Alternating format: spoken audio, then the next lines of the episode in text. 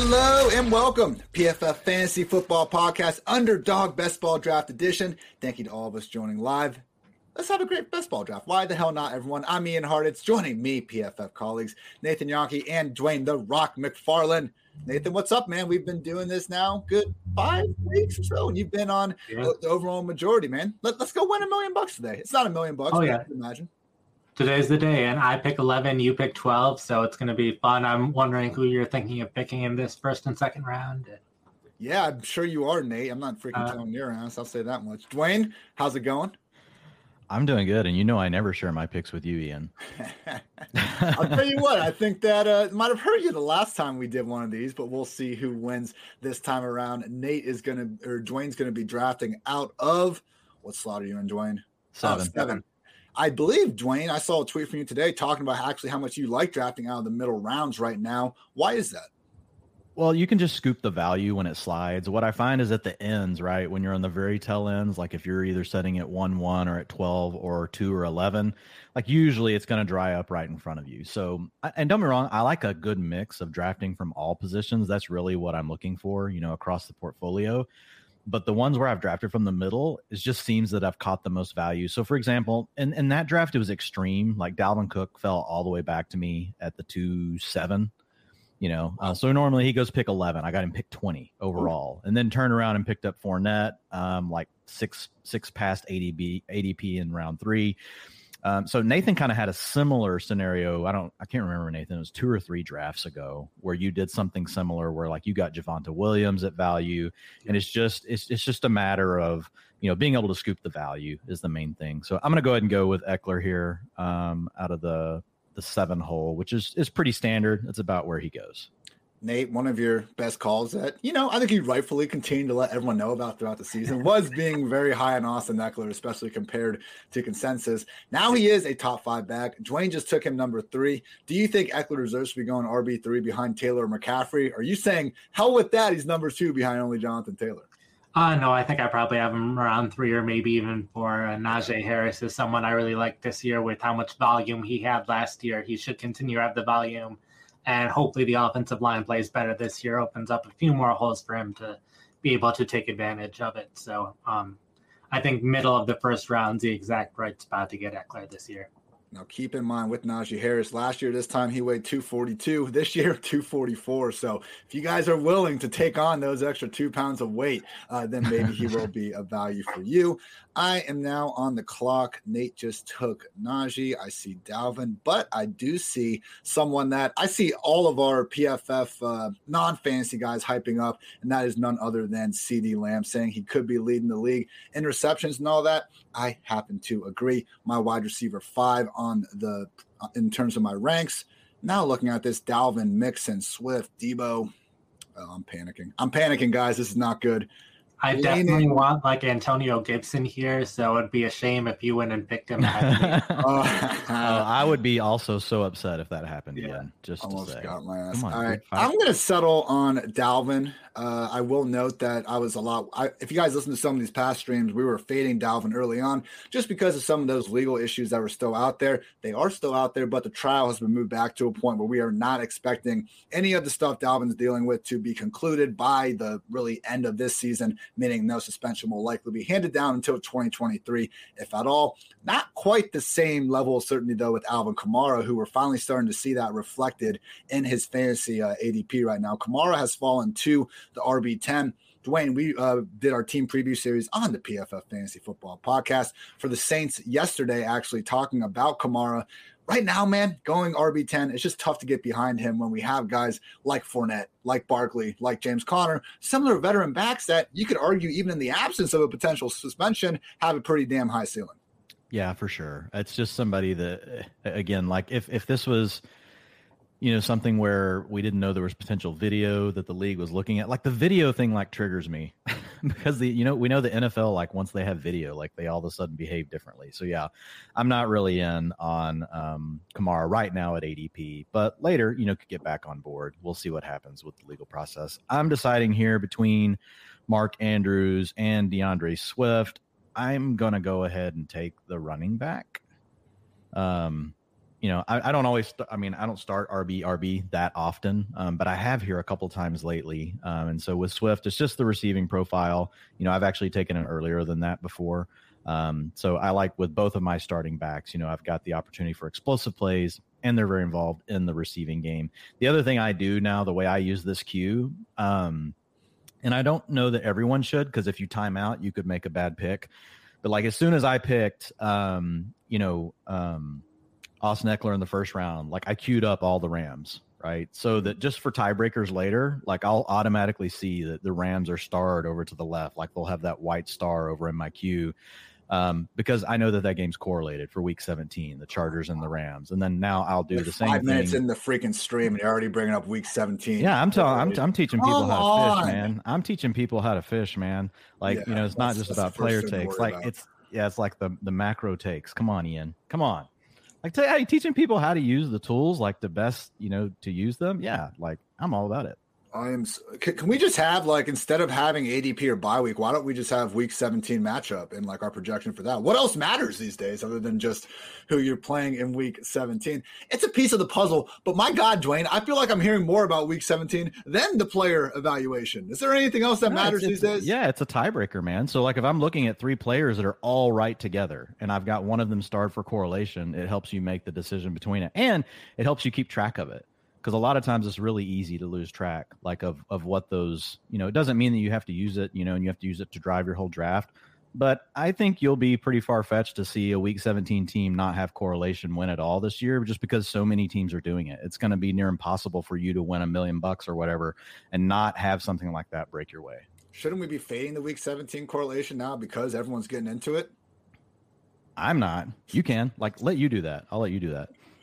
Uh, I love getting on Dwain's nerves sometimes. Want to invite all of you guys, if you're not already signed up at Underdog Fantasy, to do so using code PFF. You will get a $100 deposit match, and all you need to do using the 101 that $100, which hey, if you're depositing that much, why wouldn't you be trying to play some of it? Spend just $10 using promo code PFF in any contest. You'll get a free PFF subscription. This is our best deal right now. So if you have any intents of you know signing up for a PFF sub before the season, and hey, we're just trying to make you some money. Fantasy, gambling, smarter football fan, whatever that might be. Again, sign up at Underdog Fantasy today. Deposit just $10. You can do 100 and they'll match it, but at a minimum $10, enter any contest. You'll get that free PFF subscription. Great day to be great. And yeah, let's go win some freaking money, people. That's what we're trying to do now. And maybe, just maybe, Dwain's onto something with these week 17 correlations. You can find about find out about all that and so much more with one of those handy dandy free PFF subs.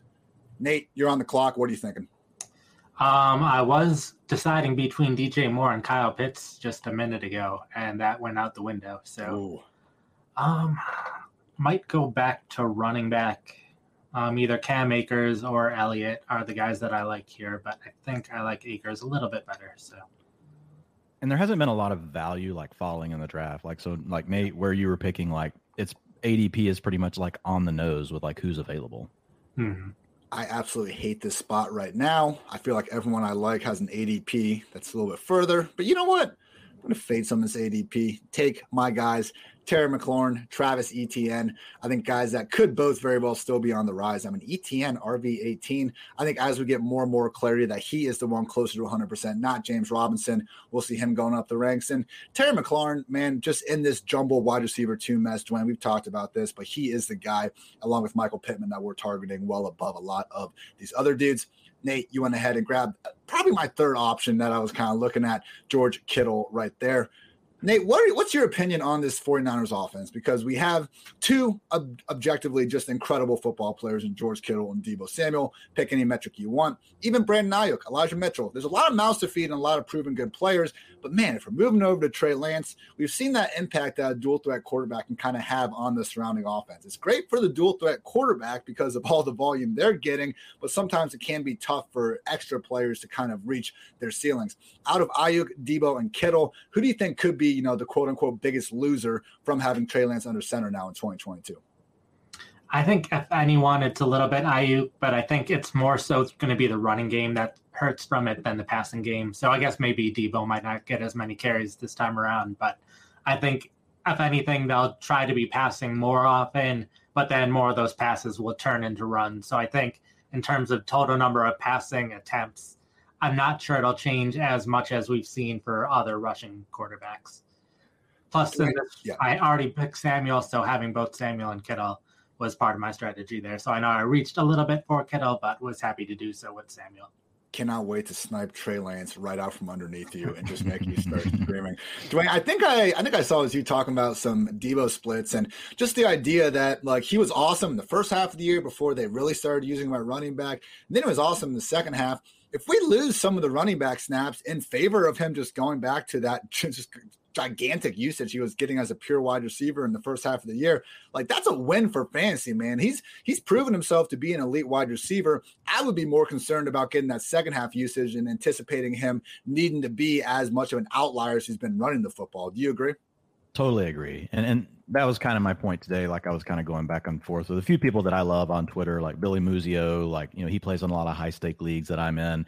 A few other guys, and you know, it's good. Everybody has different opinions, but my thought process is in a PPR format or half PPR, especially. Like I, I just liked the early version, right, of Deebo better than the late version. I agree with everything everyone's saying. Like if he's still in the rushing game, can you really get all these rushing touchdowns, things like that? I get where people are going, but ultimately in a PPR format, I value what I got from Deebo in those first eight games over what it looked like over the last eight. And I think part of this contract negotiation stuff and showing up to minicamp, I don't think he's going to get used as much as a back. And I look at that as a positive. Big dog on deck, stopping the Matthew Stafford slide at 411. Pretty, uh, pretty bold move in my uh, humble opinion there. But shooter's going to shoot. Please tell me he at least had Kupp all right, he got caught, but yeah. all right, this is like example A of reaching way too far than you should have. Like Stafford's going to be there, what, Dwain, round 10 or 11 or something like yeah, that? It's, yeah, look, the number one way to sink your team is to reach. Yeah. You know, so build your stacks, uh, you know, whether it's your team stacks, your game stacks, whatever it is you're wanting to do, build them, but make them, you know, as to your point, jumping all over me at the beginning, the part I do agree with you on, Ian, is you shouldn't make it the lead part of your strategy. Yeah. It becomes the the next part of your strategy. You want to build the right roster early on. I like to let the value come to me, and then from there determine. Okay, now that I've built like this team out over these first five to six picks, what do I really need to be thinking about over my over my next you know four to five picks, and then towards the end of the draft, you know what are some of the ways on some of these players we're not real confident on? How can I use the game stacks to basically narrow it down to say, okay, if I am right about this player, then that's actually a positive thing. So like right here, like I don't normally get you know Herbert um, but I'm getting him well past ADP, and I have Ekeler, right? And so normally we don't necessarily think of running back stacks with the quarterback as being what we want to do, but I'm going to go ahead and take it here because Ekeler's profile, right, is really as this receiving back, and so you could get some double up points from that. Um, my two picks before that were Michael Pittman and Courtland Sutton. So my roster now is Justin Herbert, Austin Ekeler, DeAndre Swift, Michael Pittman, and Courtland Sutton. Yeah, like when Nate reached a little bit on George Kittle to help set up the Deebo and the Trey Lance stack, he picked him at pick 38. ADP was 47. Uh, picking Matthew Stafford at pick 47, his ADP is 94. So slightly, you know, small difference there in terms of what we can be expecting. Nate, you are back on the clock. What are you thinking? I'm thinking at least a wide receiver here, maybe a wide receiver for the other one too, since uh, Deebo is the only one that I have so far. And I think Michael Thomas is the guy I'm going to go with. Um, I like just, Thomas.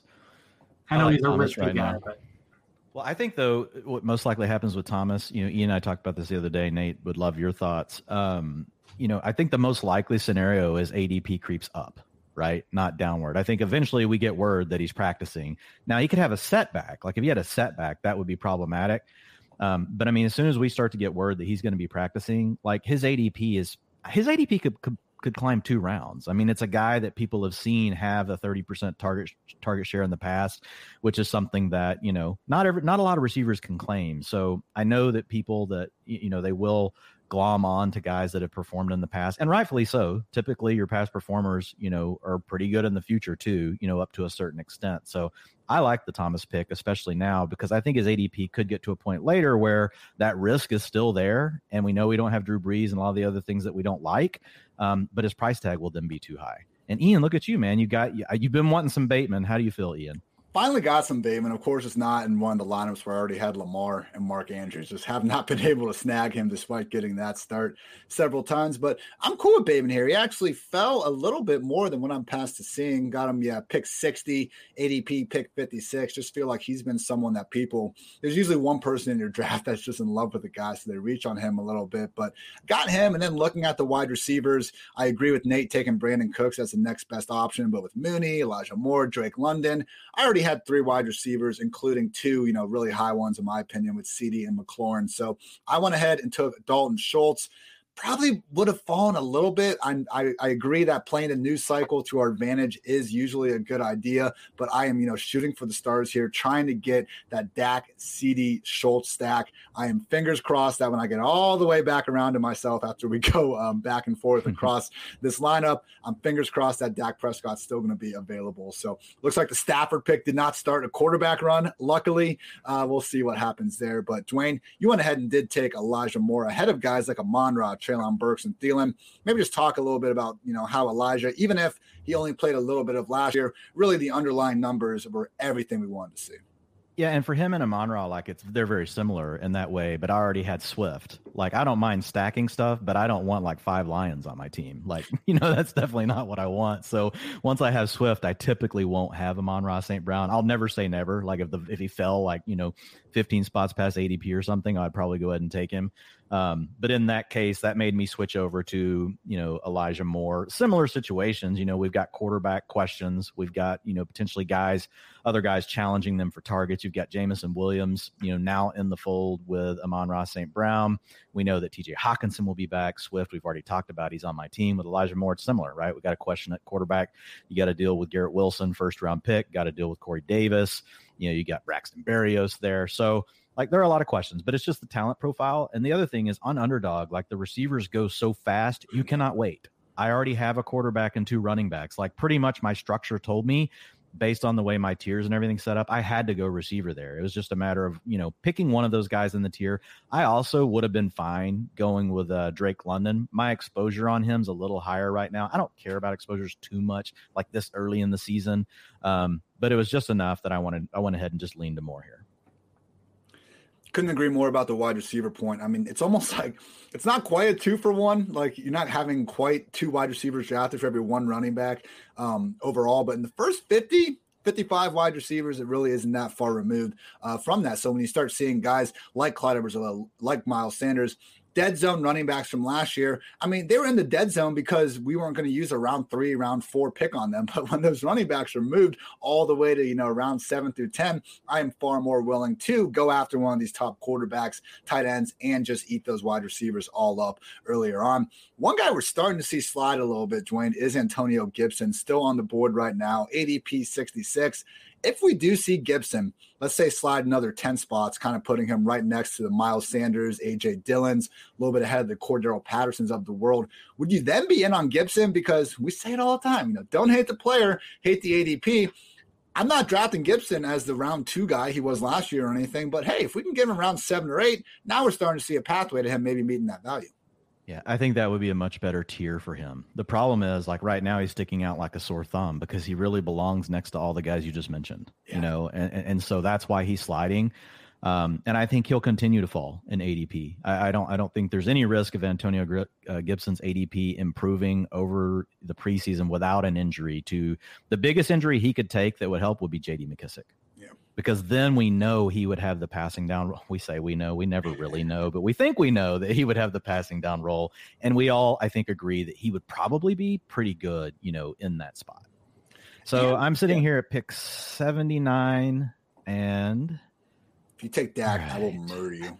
Oh, that's who I need to take, or is this reverse psychology? I will fly to Texas. It's okay if you don't take him. I'll get him. Love Nate. yeah, um, I went ahead and went with uh with Skyy Moore just because I want structurally I needed another receiver. Um, Elijah Mitchell was not a bad value. I mean, he's not way past where he goes at ADP.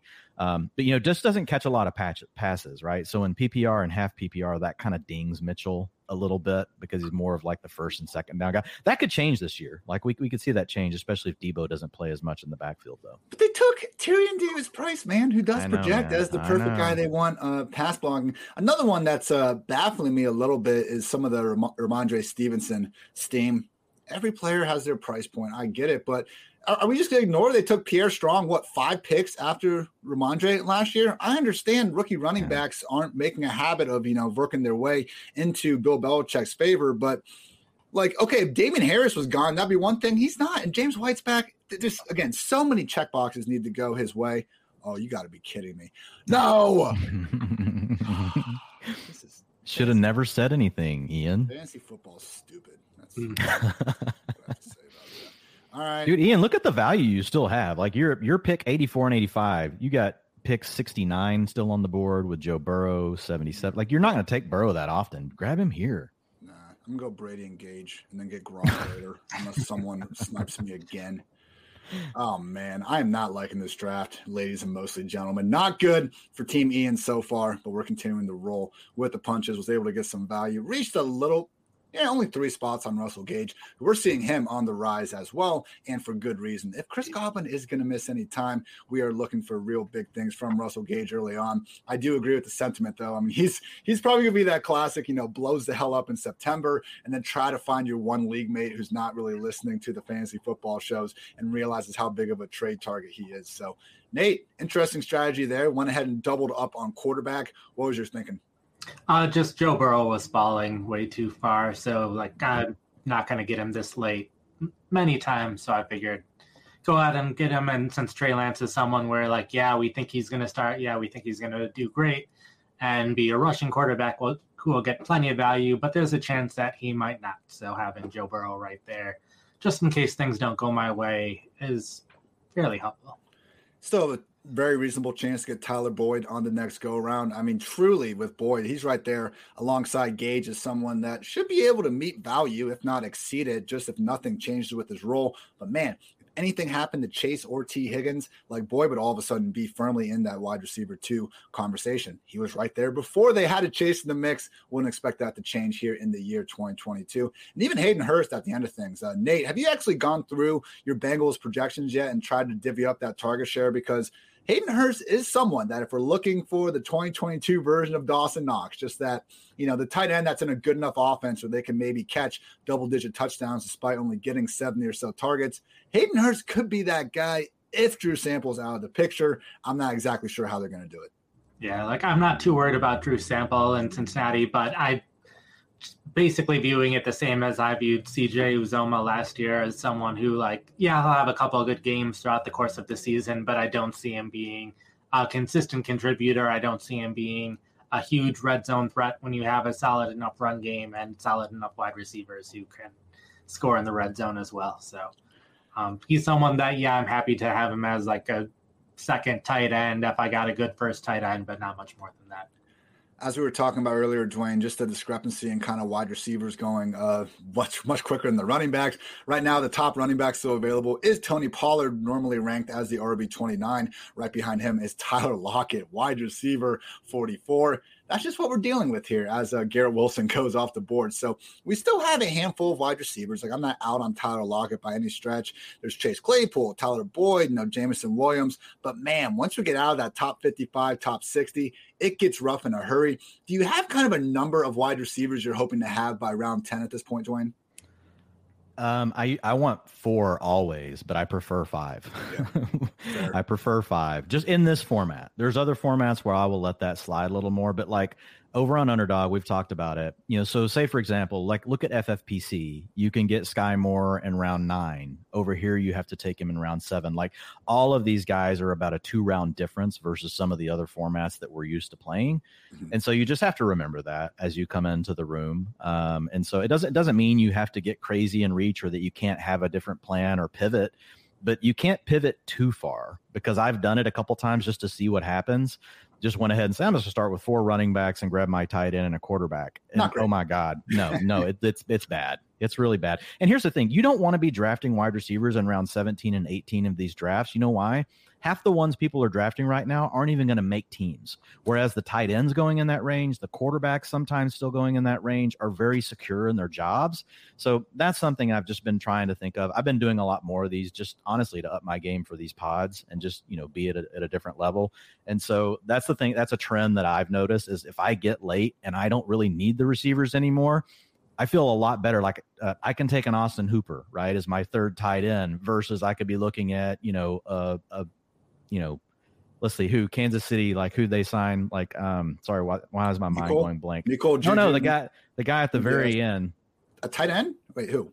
What are we talking yeah. about? No, no, no. Talking about a receiver. Sorry. I was on me, so I had to make my pick. But no, I was thinking of Justyn Ross, right? So signed as an, an undrafted free agent. We like him, but like he may not even make the team, right? And, and, I'm not saying you can't draft, you know, Justyn Ross. Fine, go ahead and draft him. That, that that's fine by me. Um, but there are a lot of receivers like that, like Romeo uh, Doubs. Have we figured Be out how careful. to say his name yet?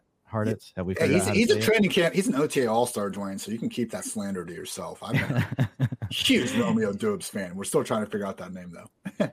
yes, for sure. But I've I've just noticed that. So um, not to say that means you you never want to be drafting receivers in that range, but it's just something that I'm you know I've been thinking about. Nate the Great is on the clock. He did not take Rob Gronkowski, which I'm very thankful for. I will say though, I've been reaching a little bit on these tight ends, hoping to get stacks. I finally did complete it, but it's another example of why you maybe shouldn't be reaching because you know things can go haywire in an, in a hurry. Then all of a sudden, you're not really loving exactly what's on your plate. Now looking at the available receivers and running backs. Ian, I just want you to know you really need to I, think about this as you're making your pick. I have a Jets Seattle stack. I bet you're very up, scared. Shut up. All right, I'm going with James Cook. Kind of wanted another wide receiver, but Dwain just made me angry with Wade the entire time he's talking about his Week 17 BS. So, Nate, you went ahead and grabbed Robert Woods.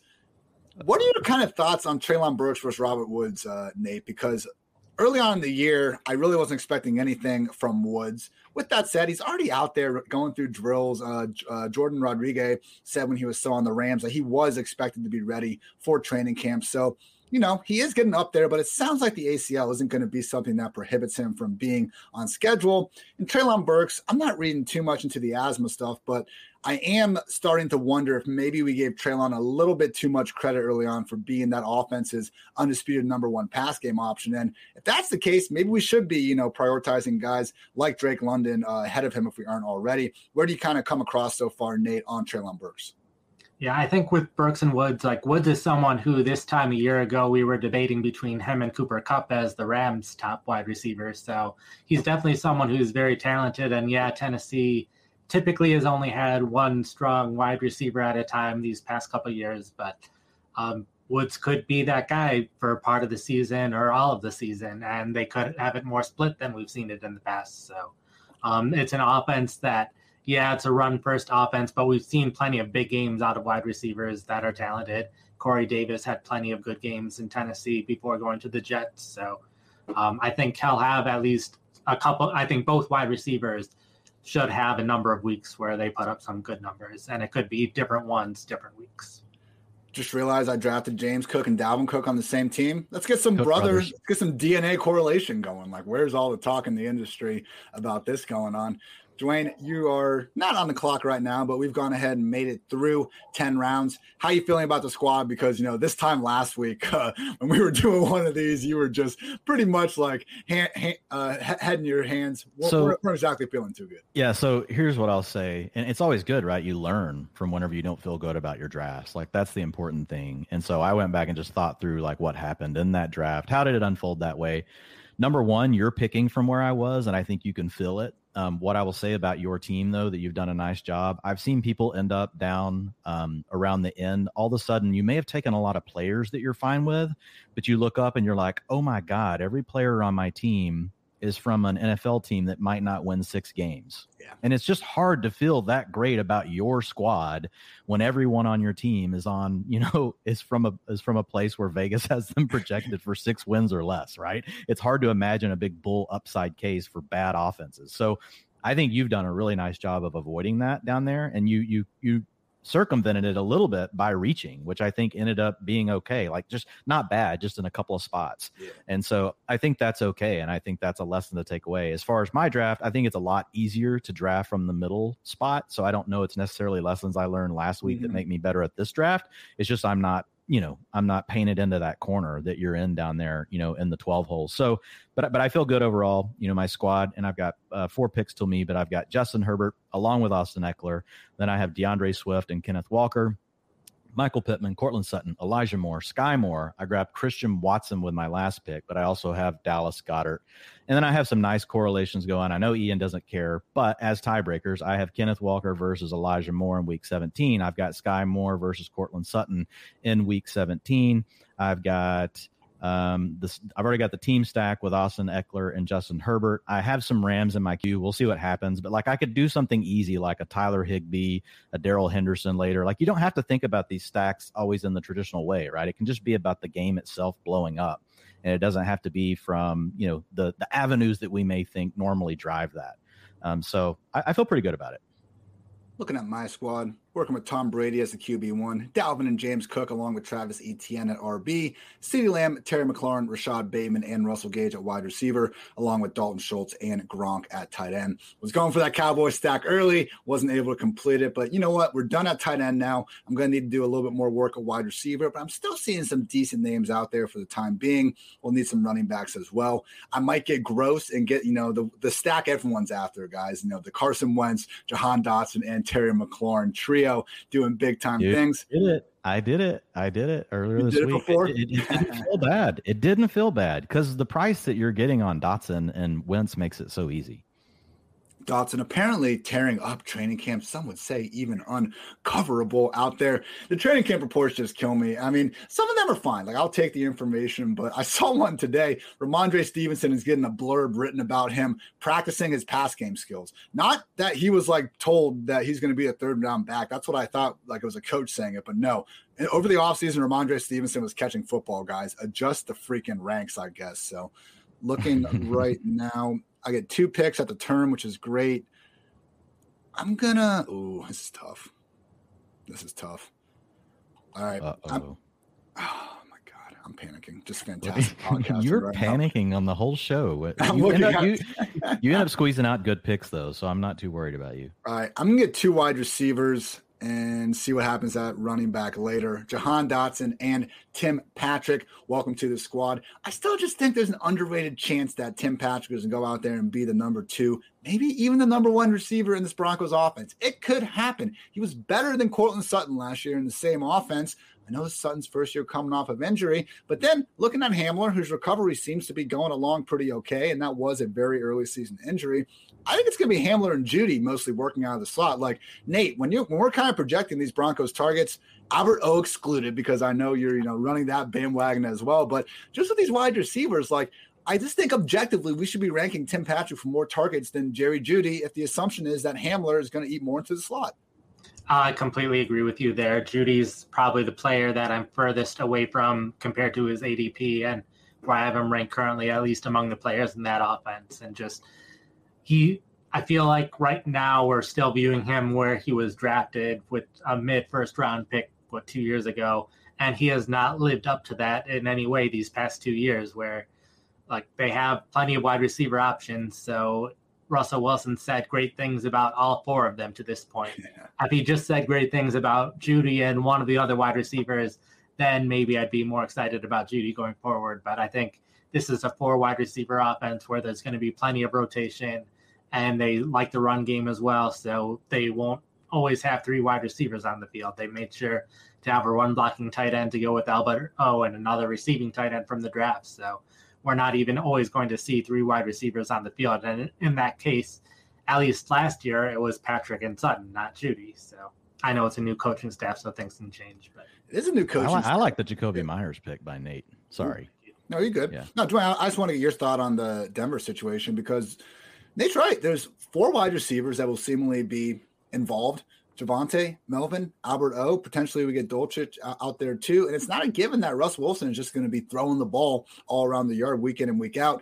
When we started drafting Dwain, like in March or whatever, Sutton and Jeudy were going, I think, outside the top 30. They were very reasonable there. are we maybe expecting a little bit too much out of these guys in an uncertain situation? Why not just take Patrick and Hamler late? Because we maybe are overrating our confidence level in Sutton and Jeudy at the top. Is that fair? Um, I feel good about Sutton and Jeudy. I, I know they're pushed up the board a little bit right now, but I mean, just getting to play with Russ, like I really do feel good about them. Um, and I, I, just feel like with Sutton, and we've talked about it before, Ian. I, I feel like he's going to be on the field all the time. I think Jeudy's at a little bit at risk. Like if they run, you know, we know that um, Nathaniel Hackett is probably going to use the fullback, going to use twelve personnel, all that kind of stuff. So I don't know how how often will they be in eleven? Like sixty percent, seventy percent. I, I mean, I, I'm not for sure. Like I think there'll be a multiple team. And so what we need to hear about Jeudy in the preseason is that he's getting to play outside. And if we hear that, that's bad for Patrick because it means he's probably off the field until they go to 11. Then he comes on, Jeudy kicks inside. But then you still got to deal with KJ Hamler. So, yeah, I'm fine with taking swings on anyone from the offense late, but I'm not scared of the ADPs right now where they're where they're at for really any of these guys. Um, if there was one that concerns me the most, is probably Jeudy. But he's also the guy that we know, like some of his underlines, even though he hasn't been healthy and been able to play really a full season, like they're pretty solid, right? And and they say that he could be like a really nice wide receiver too. So it's a you know it's a tricky situation, but I'm really okay with all getting exposure to all the Denver guys at their current ADP. Luckily, with Jeudy, we do have that uh, you know legal issue that kind of popped up out of nowhere, resolved this week. Looks like we don't have to worry about that anymore. So with Jeudy, it's just weird that you know second half of the season.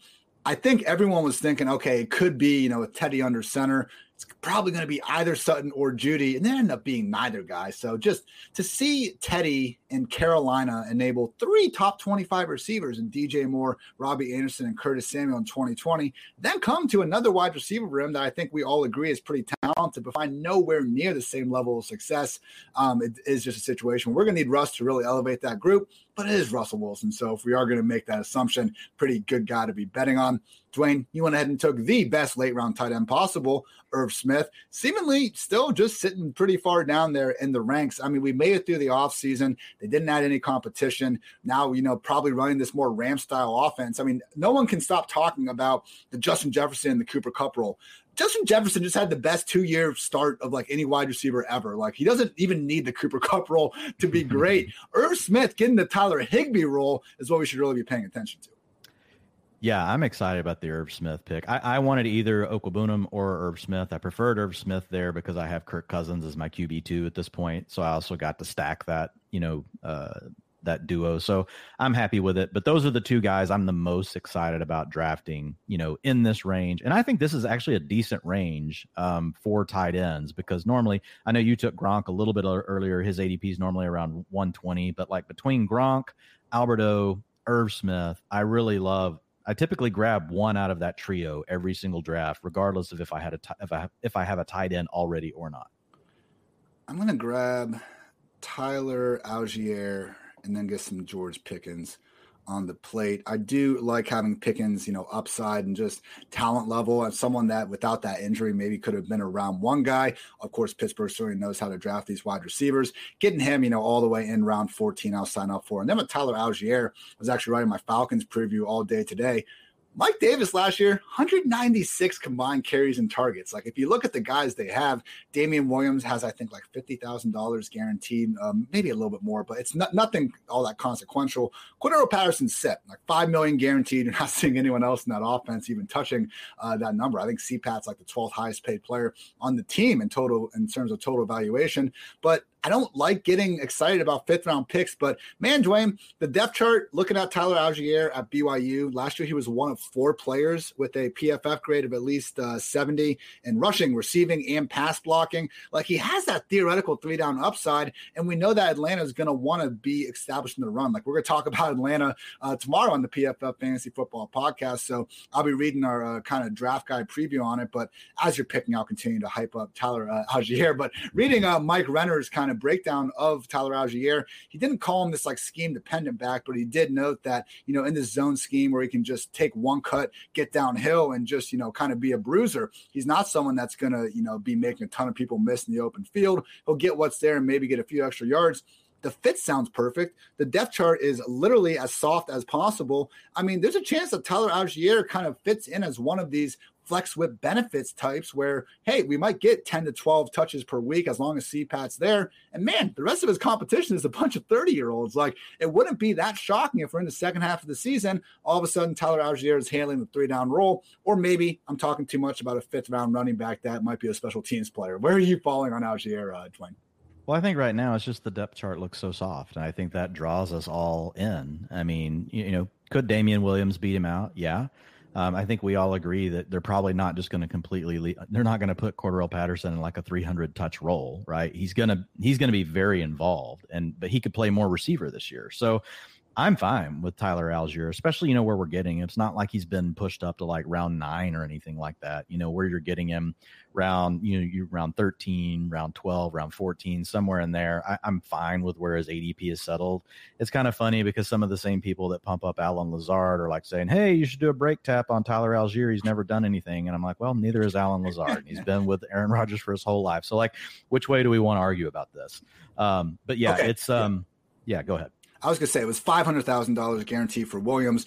Jeremy McNichols is apparently pulling people off. He has $0 in guaranteed money. And then there's Qadree Ollison, who, you know, he had his chance last year, just like Damien Williams had his chance in Chicago. And he even got beat out by Khalil Herbert, just like Jerry McNichols had his chance in Tennessee. And he got beat out by Dontrell Hilliard, actually, and D'Onta Foreman for that matter. So, uh, Dwain, I think it was when, um, at some point in this offseason. We've talked uh, several times at this point, but we were uh, going through, I think, some of the uh, rookie wide receivers just in these later rounds of the draft. And you made the point where it's like, you know, this guy, or no, it was the quarterbacks, and it was like, this guy, we haven't seen him suck as much as some of these other guys. And yeah, we're picking in round four. That was my analysis. I, that, you know, maybe not in those exact words, but um, when, we're, when we're in round 14, really like we're making a bet on that, I will take it. But Dwain, you're about to be on the clock again. Who are you targeting here? Gerald Everett, if he's there. Um, because in this build, you know, I like Dallas Goedert, very talented, but I'm scared. I, I like building three tight ends when Goedert's my first. It's also value right now, and Gerald Everett would Everett would be a stack with Herbert um, to go along with Ekeler. Um, I still don't have a Ram bring back, which is a disappointing, you know, for week 17 after getting all these Chargers. But you know, I don't force that crap like when it's not there, Ian. You know, because if I do, you will probably yell at me. So Gerald Everett will be the pick. I do love me some Gerald Everett this year. I know he hasn't. He's one of these guys that we've seen a bunch of situations where he's had the hype and he hasn't exactly come to fruition. And you start seeing the naysayers say things, reasonable things like he's never been a tight end one. Why is he going to do it this year? Which makes sense. But when he's getting a good amount of money, like more money than Jared Cook got, and Jared Cook had 85 targets on his Chargers team last year, he's going to be in an offense with Justin Herbert, who could very reasonably lead the NFL in passing yards and passing touchdowns. Like he's one of the MVP frontrunners for a reason. That's the t- sort of guy that we will take a bet on, hopefully beat those odds. So, Nate, you're about to be on the clock. How you feeling about the squad? How you looking to round things out here? I'm pretty happy so far. Um, got my quarterback set, five running backs, so I'm not sure I'll touch that again. So probably stack up on a couple more wide receivers. Um, we'll need one more tight end at some point, but pretty happy with George Kittle. Um, who are you looking for for picks one, 181? You know, a lot of people are out on him, but Freddie Swain with the oh. Seahawks, you know, just a pretty wide open depth chart. Okay, OBJ, there we go. Gus Edwards, I cannot stop drafting Gus the bus. Some if you didn't take him, I was going to scream at you just because, like, sitting at the top of the queue and how much you have been, you know, uh, basically a cheerleader for Gus. I appreciate it. Like, you had to take him. End of round 15, you can get a running back that probably projects for 10 to 12 carries per game in a run heavy Baltimore Ravens offense. Sounds good to me. And Gus is another one of these guys where in the Nyheim Hines mold where they don't have the same three down handcuff appeal as like a Tony Pollard or an Alexander Mattison from last year, which I get, but it's not like if J.K. Dobb, like if J.K. Dobbins got hurt, Gus would still probably be in that low end, you know, even maybe mid tier RB2 mold. Just like if D'Andre Swift got hurt, Jamaal Williams maybe doesn't take everything, but I think he would all of a sudden be a guy consistently ranked in the top 20, top 24. And this, again, I think running backs like this, Gus Evers and Jamaal Williams, the guys that, hey, if there's no injuries that happen on their depth chart, we might get a couple usable weeks out of them. Jamaal Williams was the overall RB5 in week one last year on a terrible Lions team. Like, we're not killing the draft pick at round 15, 16. We're probably not getting a complete zero out of it, like you, when you're drafting some of these complete backups, and you have the upside for a good amount more. So, just more reasons to me for why you shouldn't be afraid of getting in on those wide receivers early, because we have guys like them late, and even you know D'Onta Foreman and uh, Hassan Haskins of the world. Whereas the wide receivers that are going right now, I mean, Sammy Watkins, Curtis Samuel, John Metchie, OBJ, Will Fuller not saying some of those guys won't work out, but again, I just like the RBs compared to the wide receivers once we start getting into the later rounds. Dwain, you did go ahead and pull the trigger on Sammy Watkins. I want to ask Nate, the resident Packers fan here, who's going to lead the Packers in targets this year, Nate? Say it. Say it.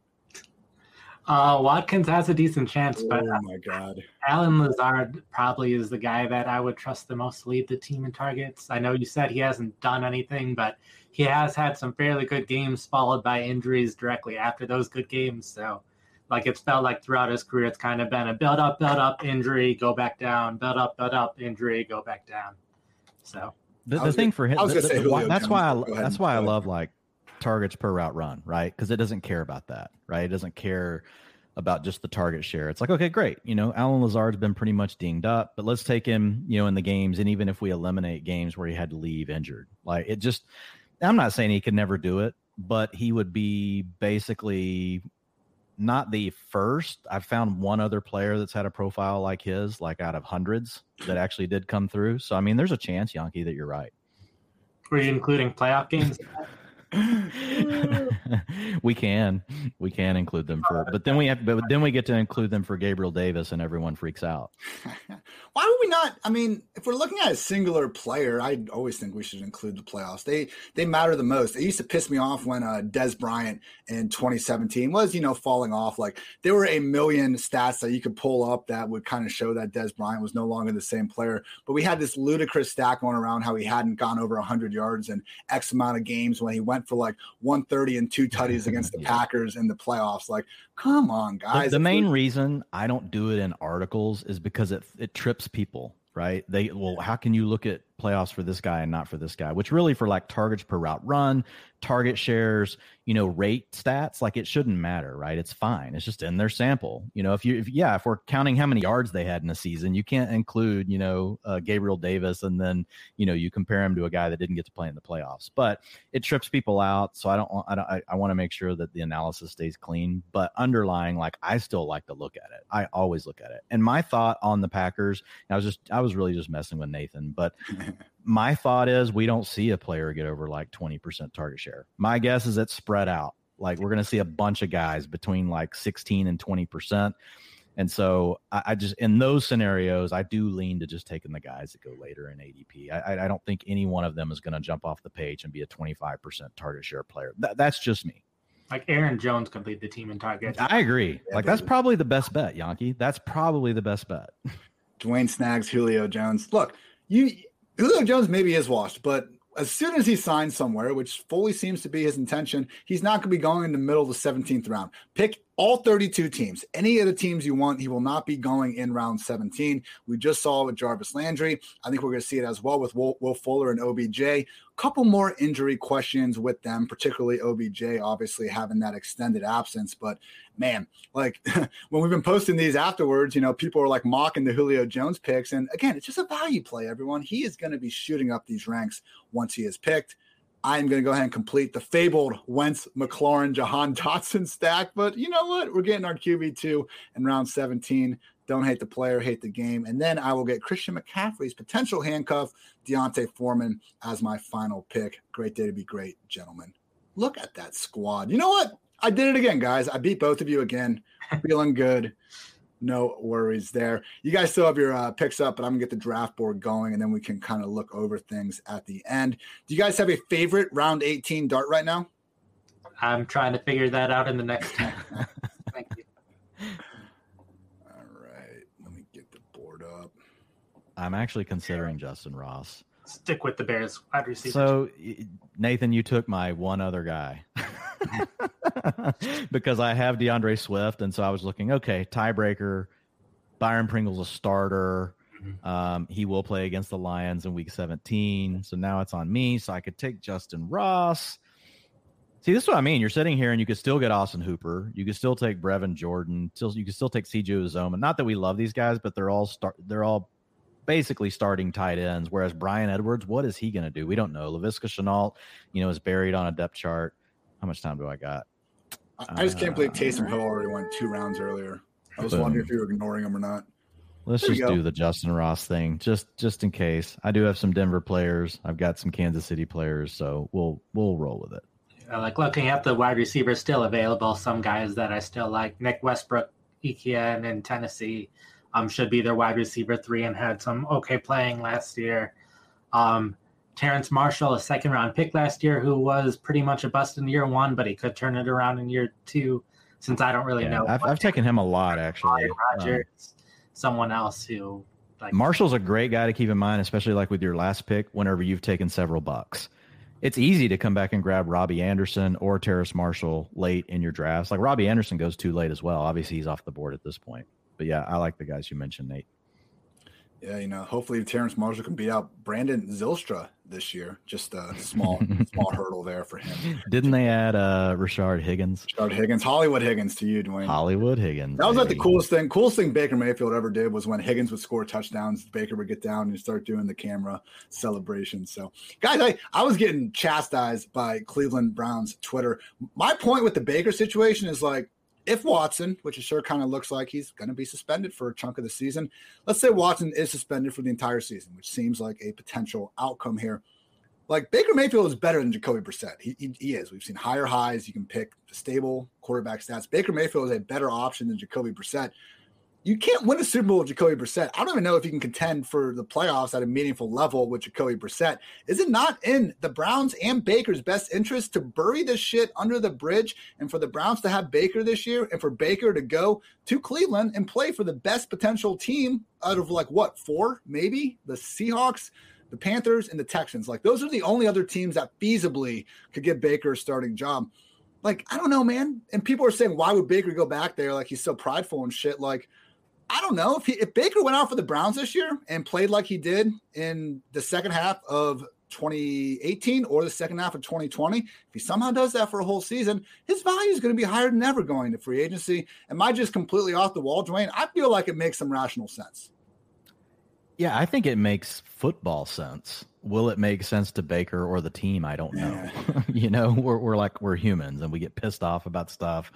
Um, so I don't know. Like I, I agree, like that it would make the most sense that you're not really going anything anywhere with you know Jacoby Brissett. Um, and and look, Baker hasn't really been great, but we know that he's better than Brissett. Baker Mayfield throws a touchdown, immediately turns over to like the front office suite and just throws two birds up there. He's grabbing his dick at, like in the post game press conference. Like, just he already plays with a chip on his shoulder. Like, just use that fuel, man. I mean, he's always kind of presented himself as an underdog, you know, even though he's the number one overall pick and all that. And that's great. It's fiery. Like, I just. Uh, it, it's weird with Baker. And again, like my whole point here is that Baker Mayfield is better than Jacoby Brissett, and this Browns roster is loaded. Like I don't think you should just throw in the towel on contending this year because you know Baker had his feelings hurt. So whatever they need to do, but yeah, Baker for despite you know his flaws, he's certainly the best quarterback. Other than if Deshaun Watson's out of the picture, obviously Baker would be the best quarterback the Browns could feasibly start in Week One of next season. We will see how that situation plays out. But fellas, we have completed another round of best ball. Dwain, you want to go through your team real quick, and then Nathan, and then myself, and then we can get out of here. Sure. Uh, quarterbacks Justin Herbert, who I got 10 picks past ADP, came back with Kirk Cousins as my second quarterback. Austin Ekeler as my RB1, D'Andre Swift as my RB2. Then I have Kenneth Walker, Dameon Pierce, and Tyrion Davis Price to round out my running back room. I actually considered with that last pick, and I wish I could redo it. I would have just taken Hassan Haskins. Yeah. Um, you know, just playing behind Derrick Henry, you know, probably the next guy up. I like having some guys like that. Um, so I, I wish I would have went. I was whatever reason, tunnel vision over on wide receivers just after telling everyone not to take wide receiver in round 18. So that's what happens whenever you're broadcasting live. You make a complete idiot of yourself. So uh, you're welcome. Michael Pittman was my first receiver. I took him in uh, round three, basically right at ADP. I got some access to Courtland Sutton, who's been creeping up boards. So I, I want to go ahead and get a little bit of Sutton. I'm not overweight on him or anything right now at this point. Came back with Elijah Moore as my wide receiver three. Remember, you have to start three in this format. Then I added Skyy Moore, Christian Watson as rookies, came back with Sammy Watkins, Julio Jones, and Justyn Ross. Then rounded it out with the tight ends, Dallas Goedert, Irv Smith, um, Gerald Everett. Like overall with the draft, like I feel pretty good. Um, it's not my favorite team that I've drafted, but I really like the construction overall. Um, I got I got the mixed value with creating some team stacks with a few game stacks. So I think I have like four, maybe five game stacks going on in week seven, and I didn't have to reach for any of them. They all just basically came as a tiebreaker versus someone else in my tier. So I like it whenever that works out um, appropriately. Good job by you, my friend. Nate, talk to us about the squad. Um, have uh, double quarterback tight end stacks with both the 49ers and Bengals. Um, also with Deebo Samuel with the 49ers. Um, got some solid running backs, Najee Harris, Cam Akers, then a few backups, Tony Pollard, Khalil Herbert, Kenneth Gainwell, all three players rated fairly well for us last year. So relying probably a little too much on the grades there, but hopefully they will be able to break out this year. Then just a number of largely veteran wide receivers. So it would have been nice to get a younger guy here and there, but Michael Thomas, Brandin Cooks, Robert Woods, Kenny Golladay, Jakobi Meyers, Odell Beckham, Curtis Samuel, Byron Pringle. So hopefully, among the combination of all those guys, a few of them will work out. That is what is that? Uh, nine receivers? Yeah. So you're a two five nine two, two five nine two bill for Nate. Which is nine, nine receivers. Like. What'd you say, uh, Nate? I typically like the two five nine two. Yeah. yeah. I was just laughing I, at Jakobi Meyers and Deebo being like the youngest wide receivers on the squad. But hey, good uh, roster construction. What's up, Dwain? No, no, no. I'm good. I was just going to ask Nate, you know, why he likes the two five nine two. Is there anything specific he likes about it? Um, typically I end up with two running backs early on. So when I have two good running backs early on, I'm typically fine with just three more. Yeah. And then that leads to the nine wide receivers. And I typically only like two quarterbacks and two tight ends since I tend to make sure that I get at least one solid quarterback and one solid tight end. Um, if I end up waiting a little too long for either quarterback or tight end, then I might consider a third one for either of those positions. My team gotcha. free Duke Johnson. I still have zero percent Duke Johnson exposure. If you want to call me a fraud, I, I certainly get it. I need to fix that. But Duke Johnson, not having him on the squad aside, I am feeling pretty good here. Got the first QB, Tom Brady, at the end of round seven. Went ahead and was able to stack him with Russell Gage and then Rob Gronkowski. Also formed a sneaky little backdoor stack with Carson Wentz, Terry McLaurin, and Jahan Dotson. Elsewhere at running back, we got Dalvin and James Cook, Travis Etienne, and then was able from rounds 13 on to get Tyler Allgeier, Gus Edwards, Jamaal Williams, and D'Onta Foreman four backs, in my opinion, if their guy, if their lead running back goes down, if CPAT, J.K. Dobbins, D'Andre Swift, or Christian McCaffrey get injured, I do think these would be, you know, the guys on the cover of the waiver wire article the following week. Just I like my receivers. I don't love them. CeeDee. McLaurin. You took D'Onta Foreman because he's a stack with your Bucs in Week 17. We know that. Don't don't try to don't try to gloss that past us, Hartitz. We know what you're doing. I refuse to ever admit. I'm just I'm, yeah on the other side of my computer. I just have. I'm gonna laugh when you win 75 grand off of D'Onta Foreman going nuts in Week 17 because McCaffrey's hurt and it's against Brady trying to get in the playoffs. you guys can't see it, but like on my wall right past my computer screen, it's just the Week 17 schedule projected over unders and uh, spreads and all that. So that's really the only thing I was going for here. But CeeDee McLaurin, Bateman, Russell Gage, Tim Patrick. Dotson and George Pickens to get wide receivers. So probably would have liked to get another wide receiver in the fold. You know, taking James Cook was okay, but there were still some uh, decent guys on the board, like a Jameson Williams, like a Christian Watson that you guys were, or at least Watson for Dwain, were able to get. Might have had a little bit more upside, particularly in a half PPR format like underdog. So good, not great. I'll give myself a uh, B or so here. And uh, yeah, I think that's going to about wrap it up, guys.